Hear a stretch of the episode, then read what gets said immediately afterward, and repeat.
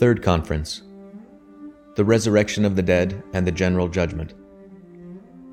Ecce mysterium vobis dico, in momento in ictu oculi, in novissima tuba, canet enim tuba, mortui resurgent in corrupti. Behold, I tell you a mystery, in a moment, in the twinkling of an eye, at the last trumpet, for the trumpet shall sound, and the dead shall rise again incorruptible. 1 Corinthians 15, 51 and 52.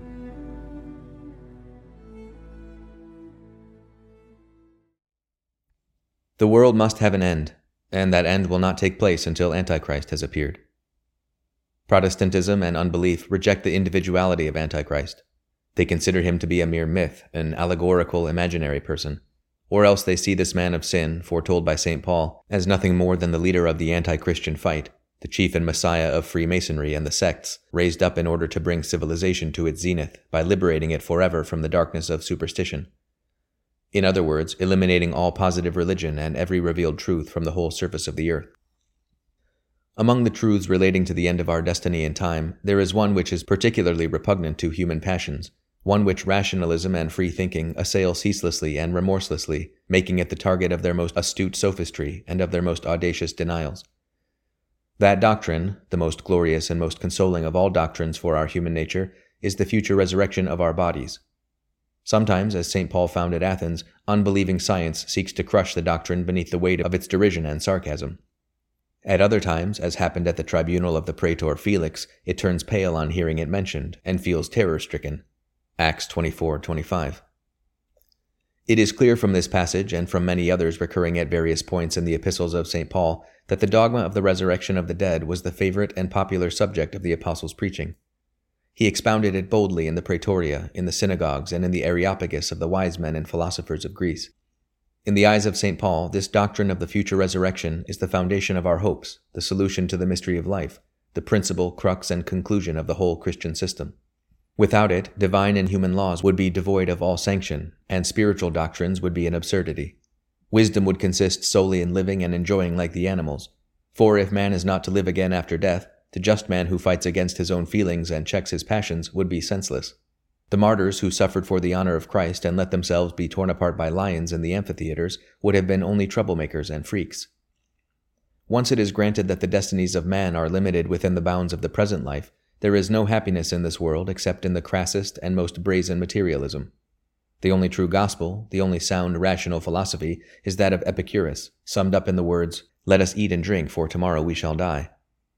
In order to turn souls away from gross cravings and raise them up to aspirations worthy of their heavenly origins, the Apostle does not cease to instill this great truth, and at the same time he draws from it the consequences which bear upon the ordering of life and the external and internal regulation of human acts. Behold, I tell you a mystery. We shall all indeed rise again, but we shall not all be changed. In a moment, in the twinkling of an eye, at the last trumpet, for the trumpet shall sound, and the dead shall rise again incorruptible, and we shall be changed. For this corruptible must put on incorruption, and this mortal must put on immortality.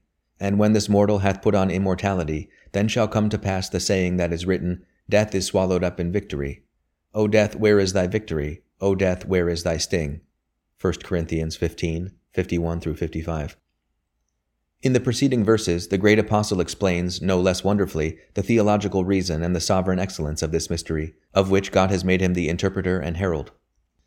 The body of man is sown in corruption, it shall rise in incorruption. It is sown in dishonor, it shall rise in glory. It is sown in weakness, it shall rise in power. It is sown a natural body, it shall rise a spiritual body. The first man, Adam, was made into a living soul, the last Adam into a quickening spirit. The first man was of the earth, earthly, the second man from heaven, heavenly. Therefore, as we have borne the image of the earthly, let us bear also the image of the heavenly. Now this I say, brethren, that flesh and blood cannot possess the kingdom of God, neither shall corruption possess incorruption. 1 Corinthians 15, 40 50. Here we have a statement drawn up by a master hand, clear and concise, and any interpretation which the human word might seek to add would serve only to weaken its vigor and clarity. Such is also the true Catholic faith which the Church has inscribed in the creed which we recite, and which she ordains to be sung in her places of worship on solemn feasts. I believe in the resurrection of the body, I await the resurrection of the dead. Both St. Athanasius in his Creed and the Fourth Lateran Council express this truth in terms no less precise and even more explicit. All men, they say, must rise again with the same bodies with which they were united in the present life. In fact, if, after being dissolved and returned to the dust from which they came, our bodies were not to be reborn with their entire limbs and the totality of their corporeal constituent parts, if they were not to reappear with the same faces and the same features, so that when we saw one another again on the day of judgment, we would recognize ourselves immediately, there would then be no point in calling our rebirth a resurrection, but a new creation. Thus it is quite certain that, at the judgment, we shall be in every respect the same. The feet which will support us then will be the feet which have borne and sustained us during our exile and the days of our pilgrimage in time. The tongue through which we shall speak will be the one which once gave voice in divine praise or in blasphemy. The eyes which will enable us to see will be the self-same ones which open to the rays of the sun which shines upon us. The heart which will beat in our breasts will be the very heart which the ardors of divine love will have consumed, or which will have let itself be devoured by the impure flames of lust. Such was the unshakable hope of Job. As he sat on his dunghill, wasted away by putrefaction, but with an unruffled countenance and shining eyes, the whole span of the ages flashed through his mind. In an ecstasy of joy, he contemplated, in the brightness of the prophetic light, the days when he would shake off the dust of his coffin, and exclaimed, I know that my Redeemer liveth, whom I myself shall see, and my eyes shall behold, and not another. Job 19:25. This doctrine of the resurrection is the keystone, the pillar of the whole Christian edifice the pivot and center of our faith. Without it, there is no redemption. Our beliefs and our preaching are futile, and all religion crumbles at the base. Rationalist writers have declared that this belief in the resurrection was not contained in the Old Testament and that it dates only from the Gospel. Nothing could be more erroneous. We need only read through the long line of Mosaic tradition, listening to the great voices of the patriarchs and the prophets, to see that they all tremble with joy and hope at the prospect of the promised immortality, and celebrate this new life which will become theirs beyond the grave and will have no end. It is said in the book of Exodus, I am the God of Abraham, the God of Isaac, and the God of Jacob. In St. Matthew, Christ uses this passage to prove to the Jews the truth of the resurrection. And concerning the resurrection of the dead, have you not read that which was spoken by God, saying to you, I am the God of Abraham, and the God of Isaac, and the God of Jacob? He is not the God of the dead, but of the living. Matthew 22:31. Did not the mother of the Maccabees, standing amidst the blood and the scattered, mutilated limbs of her sons, strike the evil Antiochus dumb with fear when she said to him, But thou, a wicked and of all men most flagitious, be not lifted up without cause with vain hopes, whilst thou art raging against his servants. For my brethren, having now undergone a short pain, are under the covenant of eternal life. 2 Maccabees 7. For the saints of the Old Testament, this belief in the resurrection was not only a symbol and a speculative doctrine, it was their fundamental faith, expressed in the marvels and works of their lives, of which the institutions they left us were representative types. St. Jerome says, Chief among them was Abel, whose blood, crying out to the Lord, bore witness to his hope in the resurrection of the dead. Next came Enoch, carried off so that he might not see death. He is the type and image of the resurrection. Thirdly, Sarah, whose barren womb, exhausted with old age, conceived and brought a son into the world, gives us hope of resurrection. Fourthly, Jacob and Joseph left instructions for their bones to be gathered up and honorably buried, thereby confessing their faith in the resurrection. Fifthly, the withered rod of Aaron, which blossomed and gave fruit, and the rod of Moses, which at God's command became alive and turned into a snake, offer us a shadow and an outline of the resurrection. Finally, did not Moses, who blessed Reuben and said, Let Reuben live and not die, when Reuben had long since departed from this life, acknowledge that he desired him for resurrection and eternal life?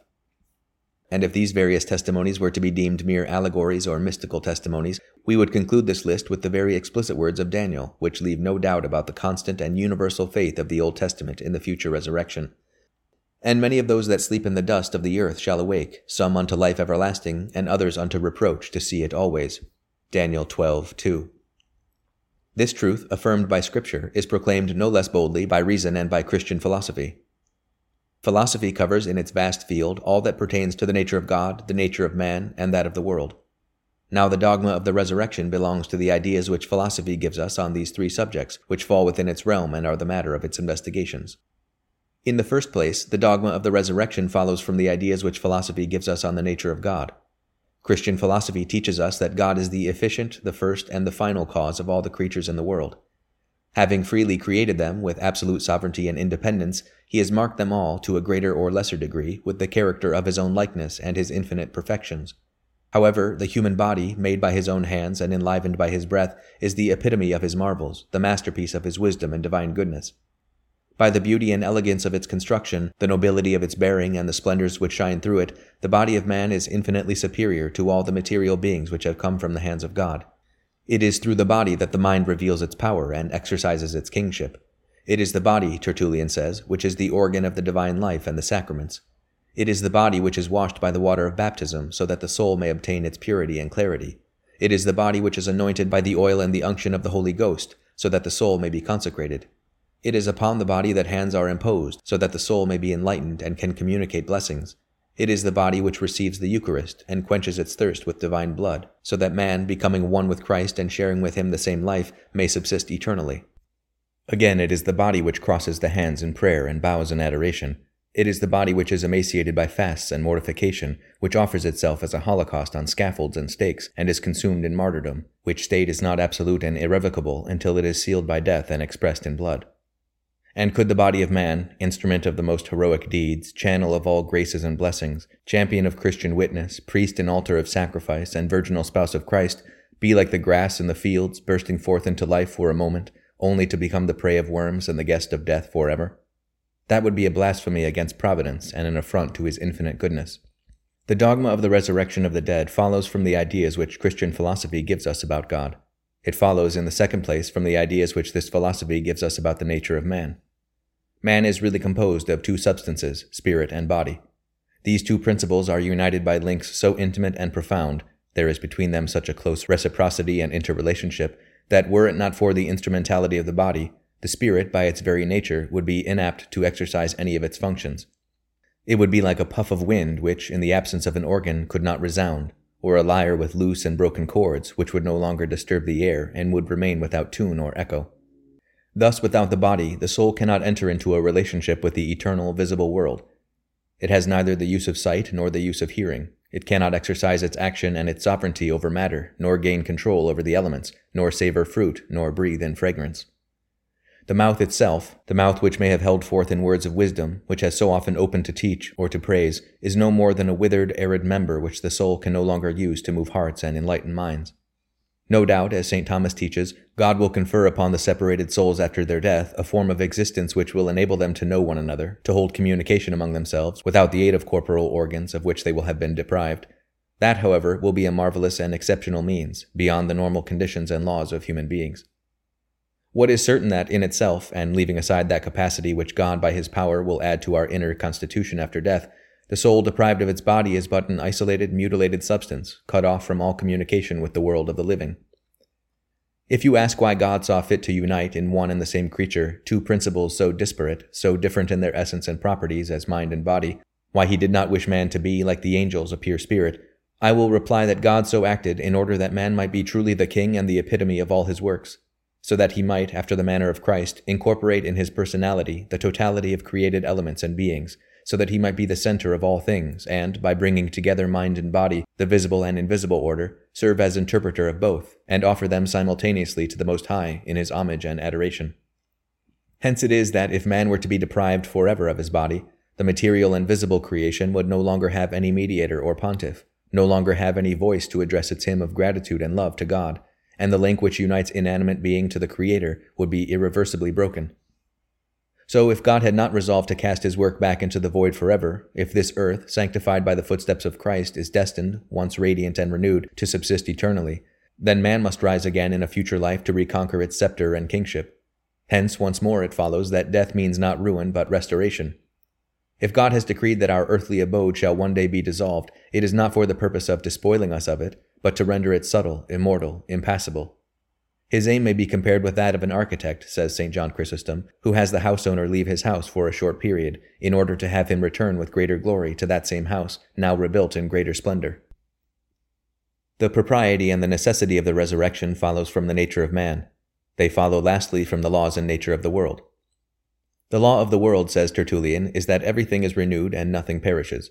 Thus the seasons follow one another in their course, the trees lose their fruit in autumn, and their leaves turn yellow and dry, like an adornment which has faded. But when autumn gives way to spring, the trees become green again, their buds spring forth, and their leaves adorn themselves with a new crown of flowers and fruit. Thus the grain and the seed, laid in the furrows of the land, wither and appear to dissolve from the effect of humidity and the action of the air. But by the time of the harvest, they will have broken through the surface of the soil and been born again in greater splendor, rejuvenated and renewed as an ear of corn. In the same way, the sun, at the close of the day, disappears in the shades of its twilight and seems to sink beneath the depth of the ocean. But in the morning it appears anew at the appointed time to illuminate the earth and enkindle the air with its light and fire. Death is only slumber, a latent state.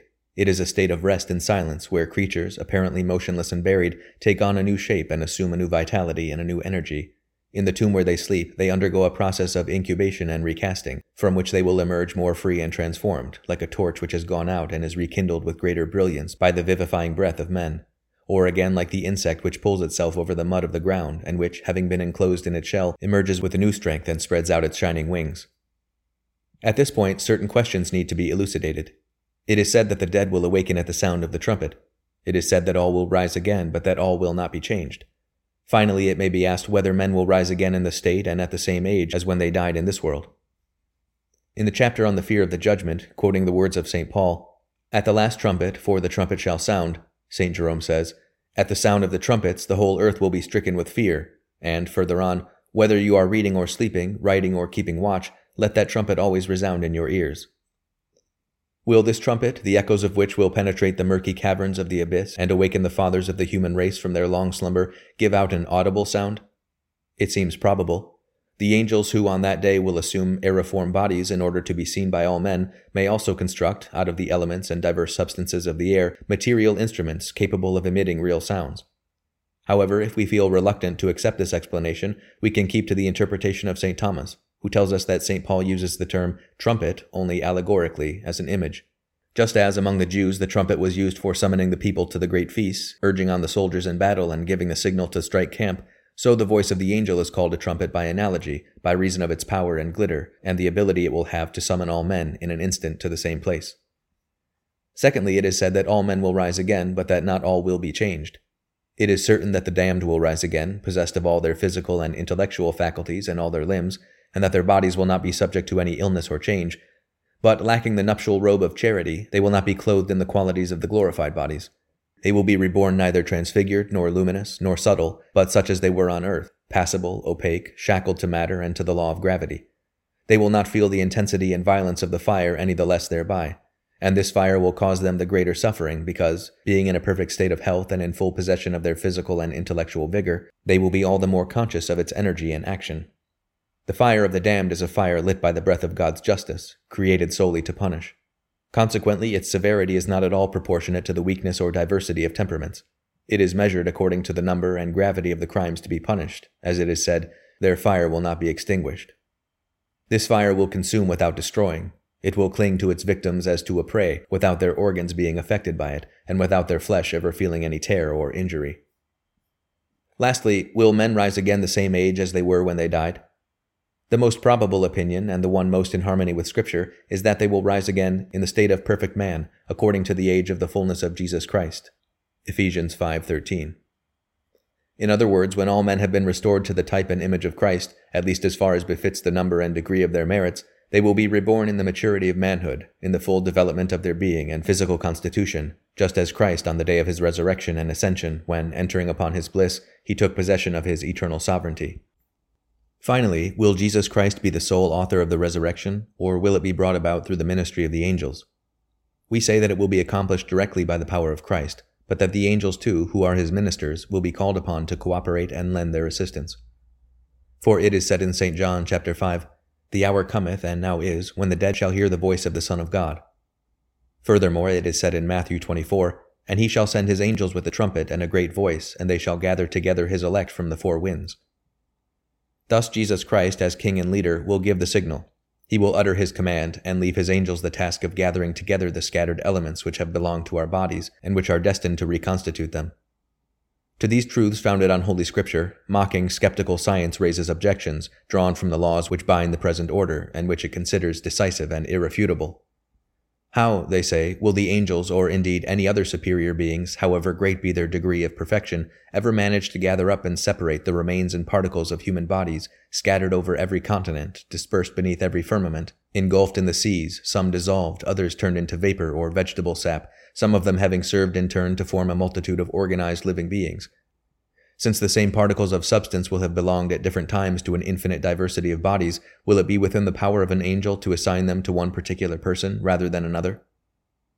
It is easy for us to reply that when the angels receive the command to gather together the ashes of the dead, whether with the aid of their natural knowledge or assisted by a revelation from above, they will immediately know which are the elements and material parts that must form each human body. They will know in which place on sea or land these material parts lie, and in what form they subsist. There is a pious belief that each angel will concern himself particularly with the human creature whom God had once entrusted to his care. Can it be supposed that these good angels forsake the remains of those creatures over whom they had watched with such loving kindness and solicitude? That they do not follow them through all their transformations, and that, at the required moment, they do not have the means and the power to find the ashes? Furthermore, are not the angels God's delegates? How then can it be admitted that God, who sees all things, who is present in the atom, in the blade of grass, in each grain of sand on the seashore, will be unable to make them distinguish the particles of our bodies which his gaze embraces, and in which he lives substantially by his immensity. Let us note, however, that the ministry of the angels will be limited to gathering together at the appointed place the remains and particles of our bodies. As for the arrangement of these different pieces, the spirit of life which will again be infused into our reconstituted bodies, that, says St. Thomas, is a creative work which exceeds the power of the angelic nature itself, and which will be wrought by the direct, immediate power of God. Hence the reason why the resurrection will be instantaneous. It will be accomplished in the twinkling of an eye, says St. Paul, in an imperceptible instant, in a flash. The dead, asleep in the slumber of many centuries, will hear the voice of the Creator, and will obey him as promptly as the elements obeyed him during the six days. They will shake off the binding clothes of their age long night and free themselves from the grip of death with greater nimbleness than a sleeping man awaking with a start.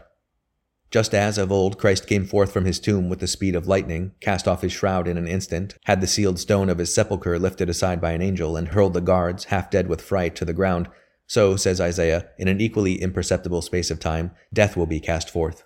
Isaiah 25 8. Ocean and land will open up their depths to eject their victims, just as the whale which had swallowed up Jonah opened its jaws to throw him out on the shore of Tharsis. Then human beings, free like Lazarus of the bonds of death, will rush transfigured into a new life, and will insult the cruel enemy which had felt sure that it would keep them fettered in endless captivity. They will say, O death, where is thy victory? O death, where is thy sting? There is one senseless and crass objection which we think it right to point out. It is the one raised by the materialists of our time. The human body, they say, is composed and recomposed unceasingly through age, sickness, changes of elements, and especially by nutrition. It is subject to constant and perpetual loss and renewal. The limbs can wither or grow fat. The hair falls out and grows again. It has been ascertained that, of the blood and humors which made up the material structure of the child, not one single particle remains in old age. Will all this dust, all these different and incalculable remains which have gone to form his organic life, be restored to man once he arises from his ashes? If they are not given back to him, if he is still deprived of them, how can it be said that he will be born again with the same body to which he was united in this life? If, on the other hand, he rises with the totality of the elements which have gone to make his constitution, then the bodies of the resurrected elect, which, it is said, must be filled with harmony and perfection, will in fact be just a mass of shapeless, defective elements. True science has long since made short work of the inconsistency and absurdity of such a theory. In our times, a publicist of great profundity, an eminent theologian, knowledgeable in the natural sciences as well as in the sacred sciences, has disproved by an irrefutable argument these doctrines, which are as base as they are presumptuous and foolish. In the body of a man, he says, there is both something essential and something adventitious and accessory. The essential part is what he shares with no one, what he alone possesses and will possess forever. It is the part of him which existed at the moment he was informed, animated, and vivified by his soul. These essential elements he will always keep, they will always be his. The rest, that which is produced by nutrition, digestion, and assimilation, is not he. He can lose it, and does lose it, without ceasing to be himself. It will be with these essential personal elements that God will resurrect the glorious spiritual bodies, as also he will resurrect the immortal corruption of the damned. The soul being the same, the real kernel, the constitutive element remaining the same, the rest is of little importance, and its identity will subsist eternally. Moreover, it has been painstakingly demonstrated, first, that in a body as large as the earth, there are enough gaps and pores for it to be conceived as being reduced to the volume of a grain of sand. Secondly, that conversely, in a grain of sand, there are enough separable parts, atoms, and molecules for a globe as large as the earth to be formed from them. In view of these two utterly overwhelming mysteries of nature, dare we dispute the possibility or impossibility of the reconstitution of the human body with its essential original elements? Moigno, Splendors of the Faith. Let us conclude this account of the resurrection by recalling its magnificence and sublimity. The resurrection will be a grand, imposing spectacle, surpassing all those of which the earth has ever been the setting, and eclipsing even the solemnity of the first creation. Of the former, the most beautiful picture depicted for us comes from the prophet Ezekiel, chapter 37, verses 1 to 13. The hand of the Lord was upon me, and brought me forth in the spirit of the Lord, and set me down in the midst of a plain that was full of bones, and he led me about through them on every side. Now there were very many upon the face of the plain, and they were exceedingly dry. And he said to me, Prophesy concerning these bones, and say to them, Ye dry bones, hear the word of the Lord. Thus saith the Lord God to these bones, Behold, I will send spirit into you, and you shall live, and I will lay sinews upon you, and will cause flesh to grow over you, and will cover you with skin. And I will give you spirit, and you shall live, and you shall know that I am the Lord. And I prophesied as he commanded me. And as I prophesied, there was a noise, and behold, a commotion. And bones came together, each one to its joint. And I saw, and behold, the sinews and the flesh came upon them, and the skin was stretched out over them, but there was no spirit in them. And he said to me, Prophesy to the Spirit, prophesy, O Son of Man, and say to the Spirit, Thus saith the Lord God, Come, Spirit, from the four winds, and blow upon these slain, and let them live again. And I prophesied as he commanded me, and the Spirit came into them, and they lived, and they stood up upon their feet, an exceeding great army. And he said to me, Son of man, all these bones are the house of Israel. They say, Our bones are dried up, and our hope is lost, and we are cut off. Therefore prophesy and say to them, Thus saith the Lord God, Behold, I will open up your graves, and will bring you out of your sepulchres, O my people, and will bring you into the land of Israel. With the resurrection accomplished, the immediate consequence is the judgment, which will take place without delay. It is impossible to imagine the innumerable members of the human family, made up of the long line of generations, massed together over the confined space of the surface of the earth, trying to recognize the traces of the places where they once dwelt, and again reduced to sprinkling them with the sweat of their brow and wrangling over the ownership of the land. It is evident that mankind, once resurrected, will enter upon another mode of existence, and that divine goodness is bound to open up new abodes, new habitations. These habitations will be of different kinds, according to the merits or demerits of each person. It is pointless to refute those godless men who deny this supreme manifestation of justice and solemn climax of human destiny. The general judgment is a certain fact, announced by the prophets. It is a truth which Jesus Christ constantly stresses, a truth ratified by reason and consonant with the law of conscience and every idea of equity. In Holy Scripture, each time that the judgment is spoken of without any qualification, and each time that this day of judgment is designated by the words dies domini, dies irae, or other similar terms, these expressions must be understood as referring to the general judgment, which will take place at the end of the times. Thus it is written, But I say unto you, it shall be more tolerable for Tyre and Sidon in the day of judgment than for you. Matthew 11:22. It shall be more tolerable for the land of Sodom in the day of judgment than for thee. Matthew 11:24. The day of the Lord shall so come as a thief in the night. 2 Thessalonians 5:2. We beseech you, brethren, says St. Paul, that you be not easily moved, as if the day of the Lord were at hand. 2 Thessalonians 2 2. The prophets are full of similar words. The great day of the Lord is near, says the prophet Sophonias. That day is a day of wrath, a day of tribulation and distress, a day of calamity and misery, a day of darkness and obscurity, a day of clouds and whirlwinds, a day of the trumpet and alarm. Christ speaks more explicitly in St. Matthew chapter 13. Suffer both the wheat and the cockle to grow, and in the time of the harvest I will say to the reapers, Gather up first the cockle and bind it into bundles to burn, but the wheat gather ye into my barn. Elsewhere in the same Gospel, chapter 13, verse 47, he says, The kingdom of heaven is like to a net cast into the sea and gathering together of all kind of fishes, which when it was filled they drew out, and sitting by the shore they chose out the good into vessels, but the bad they cast forth. So it shall be at the end of the world. The angels shall go out and shall separate the wicked from the just, and shall cast them into the furnace of fire. There shall be weeping and gnashing of teeth. Have ye understood all these things? They say to him, Yes. Let us add to these texts from Scripture the testimony of St. Thomas, who gives us three theological reasons for the opportuneness and propriety of a universal judgment. The first of these reasons consists in the fact that the works of man, whether they are good or bad, are not always isolated, transitory acts. More often, especially in the case of the leaders of nations and those who are invested with public authority, they continue to subsist after they are concluded, either in the memory of other men or in public acclaim, as a result of the consequences they have had and the scandal they have caused. Thus, at first sight, a particular secret crime seems to be only a private personal deed, but it becomes social on account of its effects. Certainly it is of faith that there is a particular judgment, and that every man, at the instant of his soul's departure from the body, appears before the tribunal of God to hear his eternal sentence pronounced.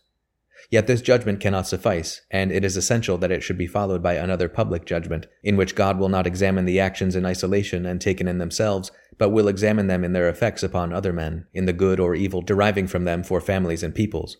In a word, in the consequences which they produced and which those who perpetrated them ought to have foreseen.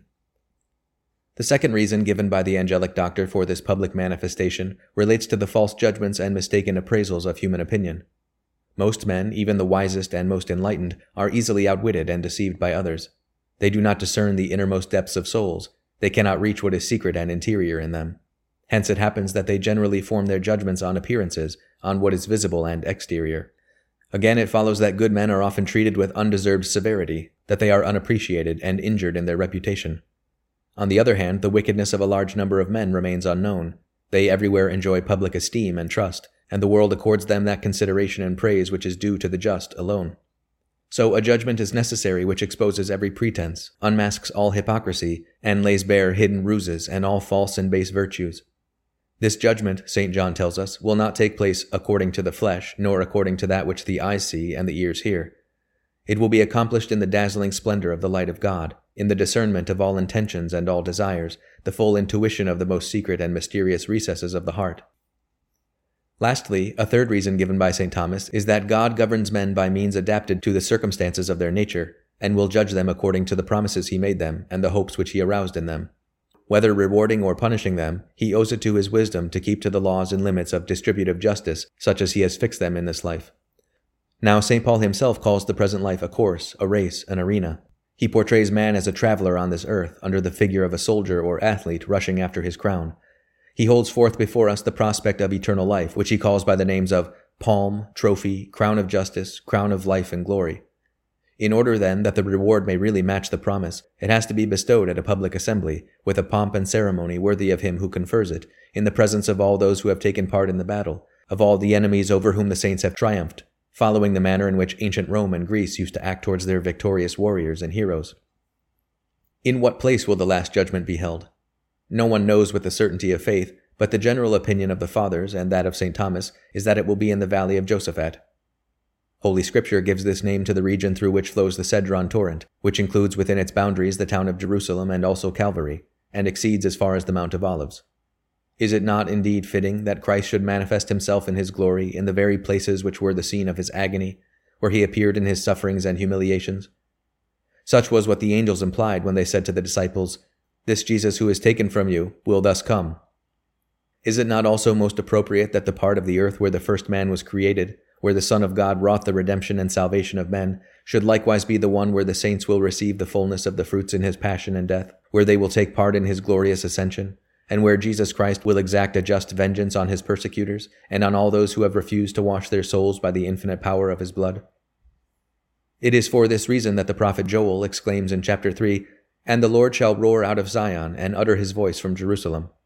Again, in the same chapter, he says, I will gather together all nations, and will bring them down into the valley of Josaphat, and I will plead, that is, dispute, with them there for my people. Therefore, it is an indubitable truth that the judgment will be held in the valley of Josaphat. It is useless to object that our view cannot be sustained, and that it is sufficiently refuted by the fact that the Valley of Josaphat occupies a space less extensive and more confined than most of the Alpine valleys, and that, consequently, it could not possibly hold the thousands of millions of human beings who have followed one another, or will yet follow one another, on earth. St. Paul, in his epistle to the Thessalonians, resolves and throws light on this difficulty. He reminds us that on the day of judgment, the resurrected elect will not be massed together on earth, but shall be taken up to meet Christ into the air. Our Lord Jesus Christ will descend into the region of the air, situated above the valley of Josaphat, and there, surrounded by his angels, he will sit on the throne of his majesty. Is it not indeed fitting that, by reason of his dignity, the judge should be raised above all, on an elevated spot, from where he can be seen and heard by all men? Is it not equitable that, in consideration of merit and perfection, an honorable place nearer the sovereign judge should be assigned to the elect, who have been released from the laws of gravity, and, possessing glorious and subtle bodies, will no longer need the earth for support? The reprobate alone will be detained on earth, but, as Suarez points out, we should be wrong to imagine them restricted and confined within the narrow limits of the valley of Josaphat. Their enormous number will extend, so far as necessary, into the surrounding area to the Mount of Olives, the Mount of Zion, the site where Jerusalem stood, and perhaps to remote areas. If it is said that the judgment will take place in the valley of Josaphat, this is because Christ will set up his throne above it, and because this valley will be the place in which mankind will begin to assemble. By whom will the judgment be executed? By Christ Jesus. Not precisely by Christ Jesus as God, who shares the same substance and the same life with his Father, but by Christ Jesus inasmuch as he became incarnate in time and is called the Son of Man. It is said in St. John chapter 5, For neither doth the Father judge any man, but hath given all judgment to the Son, that all men may honor the Son as they honor the Father. John 5:22. He gave him power to judge because he is the Son of Man.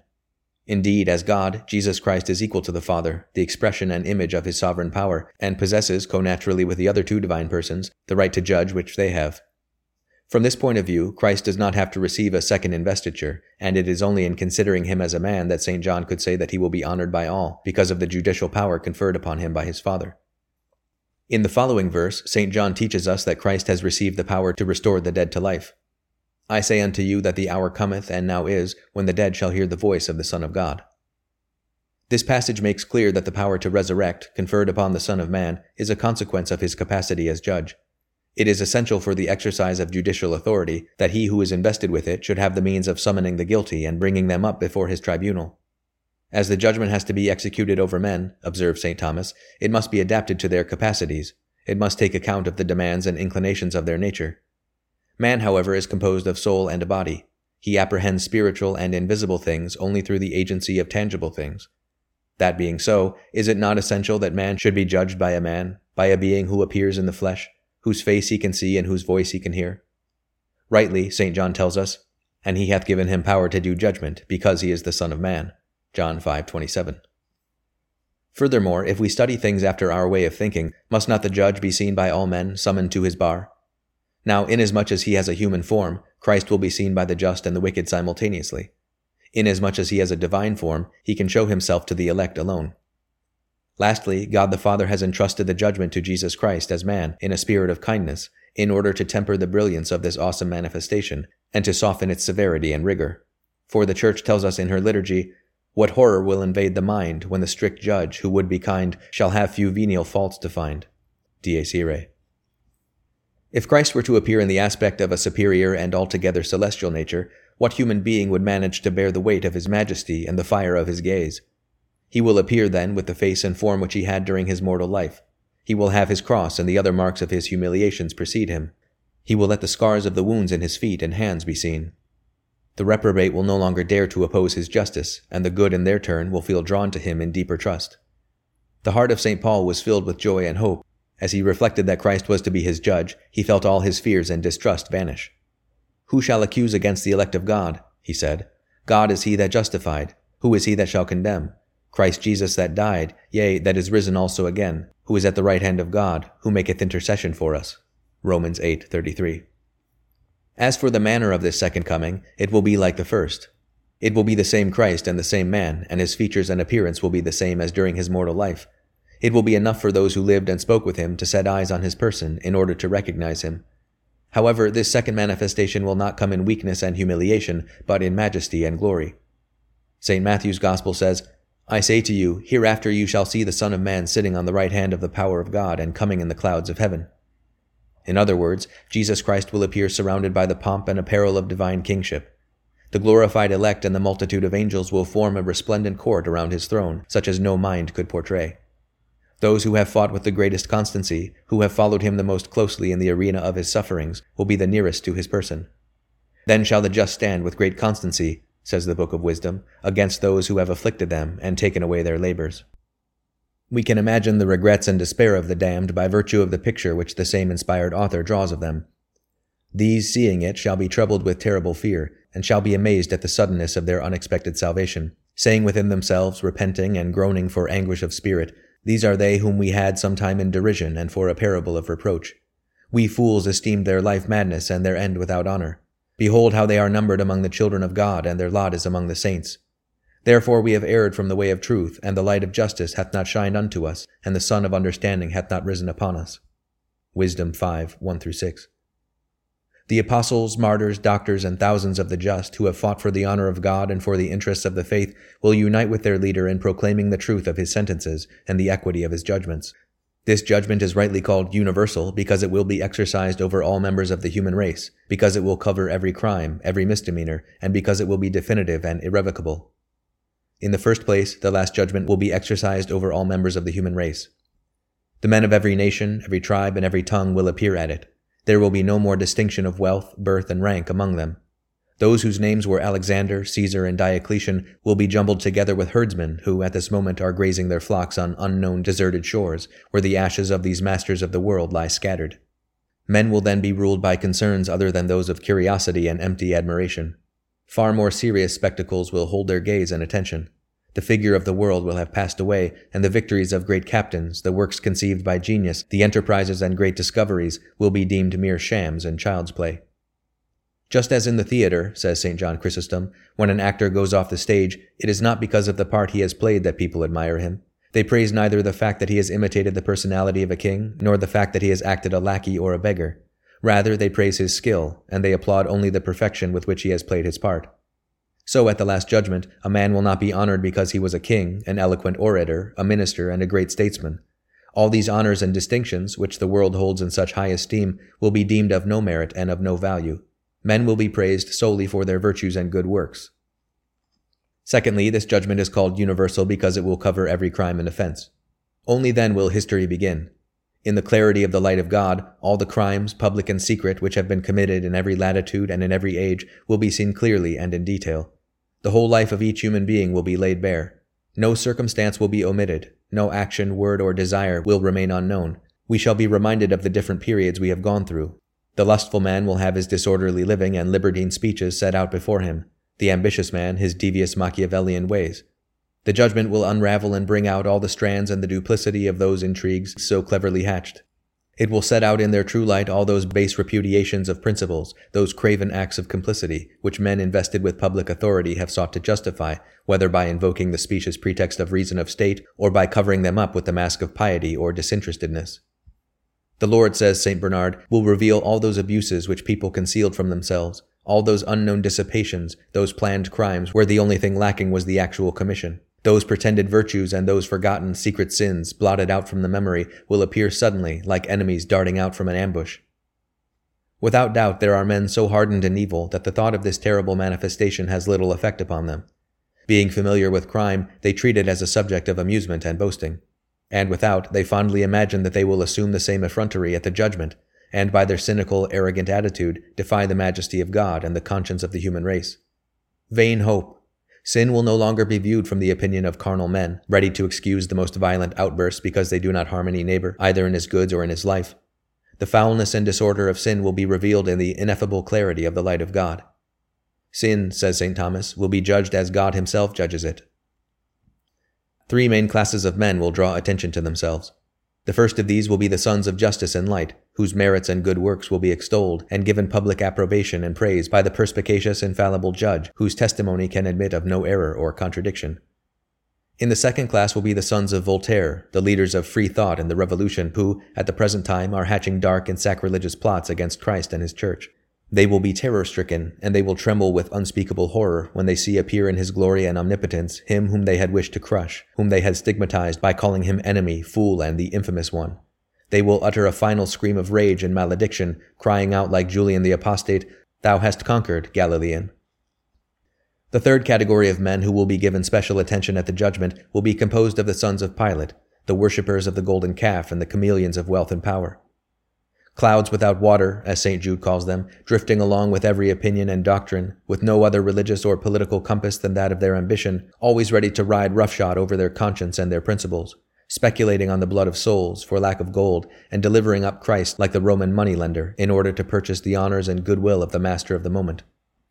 This hideous repellent type recurs continuously with the same characteristics at every period of crisis and social unrest. St. John in his Gospel has popularized this archetype of lying and cowardice in a figure of speech forever popular and living, in which all our Pilates in legislation and government who sell the just man for the sake of procuring favors and lucrative honors will be eternally recognized. Such men as these will learn at the judgment that it is not expedient to serve two masters. They will curse the straw Caesars, to which they rendered that which they refused to render to God, and will exclaim, Therefore we have erred. Wisdom 5 6. Finally, the last judgment is called universal because it is definitive and irrevocable. The judgment is irrevocable because there is no level of jurisdiction higher than God's, and there can be no appeal from absolute justice to relative and limited justice. So there will be no reinstatement, no partial or complete amnesty. Divine sentences are irreformable, and he who sees all things, who has foreseen the crux and conclusion of human destiny in the eternal decrees of predestination, is not a being likely to go back on his judgments. What he has said, he will fulfill.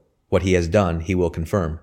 What he once desired will remain eternally fixed, for heaven and earth will pass away, but the word of God will not be subject to any error or change. These great truths make little impression on us because the day of their fulfillment is only a faint prospect set in the distant future, and because we fondly imagine that between now and the time when they are fulfilled, we shall mitigate their severity. It is true that the deliberation of these great assizes still lie ahead of us, but the preliminary examination has begun and it continues. It is written, the eyes of the Lord are upon the just, but the countenance of the Lord is against them that do evil things. He that loveth iniquity hateth his own soul. Psalm 33:16 and Psalm 10:6.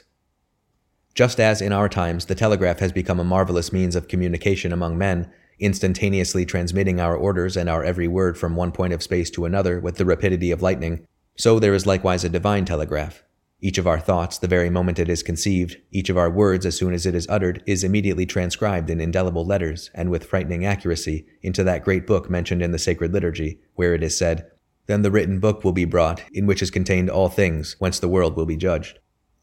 Let us not then be intimidated by the arrogance and dark threats of the wicked, we who at this moment are subjected to violence and oppression, whose rights are unrecognized and trampled under foot, and who, exposed to the ruses and machinations of faithless men, suffer the odious excesses of despotism and force.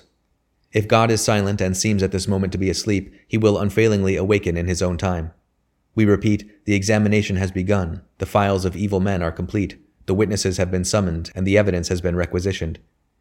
If the most solemn hearing of all has been adjourned, it is for a short period only. The story is told of a proud, valiant, and high minded prince of Brittany who was defeated and taken prisoner by a fierce rival and sent to languish in a dark dungeon where he was kept short of air, bread, and sunshine. His end was not long in coming, amidst horror and under the pressure of a coldly calculated, slow torture. On the point of death, the victim addressed a summons to his murderer in these terms I appeal against your violence and your barbarism to the supreme protector of the oppressed, and in a year and a day I shall summon you to appear with me at his divine tribunal. When the day came, the murderer did indeed pass from life to death. We are not a prophet, and we should not venture to summon at short notice all wicked men, the pamphleteers of free thought, the instigators of unjust laws, those who violate the honor and liberty of the family and the rights and virtue of children, but that those men who defy God and deride his threats will one day have a minute and rigorous account to render to his justice is an absolutely certain truth, and, sooner or later, they will settle that account. On the day of solemn reparation, the wicked who called the just fools, who glutted themselves on their tortures and tears like starving men devouring bread, will learn to their cost that God does not suffer himself to be mocked, and that there will be no impunity or license for the benefit of crime and evil. All wrongs will be strikingly redressed. The blood of Abel which washed the earth will gush out over Cain and raise an accusing voice against him. St. Peter will demand an account of Nero for the torture to which he sentenced him. Mary Stuart will call down the divine vengeance upon the head of Elizabeth of England, her murderer. All the saints will cry out with one voice to God, How long, Lord, will you not judge and vindicate our blood from those who live in the earth? Apocalypse 6:10. It will be a great court of appeal to which an immense number of cases famous on earth will be referred, where an infinite number of judgments which fear, ambition, or self-interest have dictated to men will be irrevocably annulled, where, in a word, providence, against which fools blasphemed on earth with accusations that it was harsh, unjust, and blindly partial, will provide complete justification for its ways, as it is written, that you may be justified when you give sentence. Psalm 50. The story is told of a man in Germany who lived by himself and was held in renown on account of his holiness and his works. He cured the sick, restored the sight of the blind, and drew the people of the surrounding area to his dwelling. The Emperor Otto determined to go to visit him, Captivated by the words of wisdom which flowed from the saint's lips, his admiration knew no bounds. Father, he said, ask of me what you please, and, were it half my kingdom, you will receive it. The saint's expression became solemn, and majestically he raised his head, crowned as it were with a diadem of nobility and virtue. Placing his hand upon the emperor's breast, he solemnly replied, Prince, I have no use for your crown and your treasures, But I ask of you one favor, that, amidst the pomp and fascination of your omnipotence and majesty, you should withdraw each day, for a few moments, into the hidden recesses of your heart, in order to reflect upon the account which you will one day render to God. For, as St. Clement the Pope says, who shall be able to sin if he always places before his eyes the judgment of God, which will certainly be exacted at the end of the world? Let us do likewise and say with the prophets, I thought upon the days of old, and I had in my mind the eternal years. Psalm 76, 6. Let us judge ourselves rigorously, and we shall not be judged. Let us live with the Lord Jesus all the days of our life, and then we shall be freed from all fear, for there is no condemnation upon those who dwell with the Lord Jesus.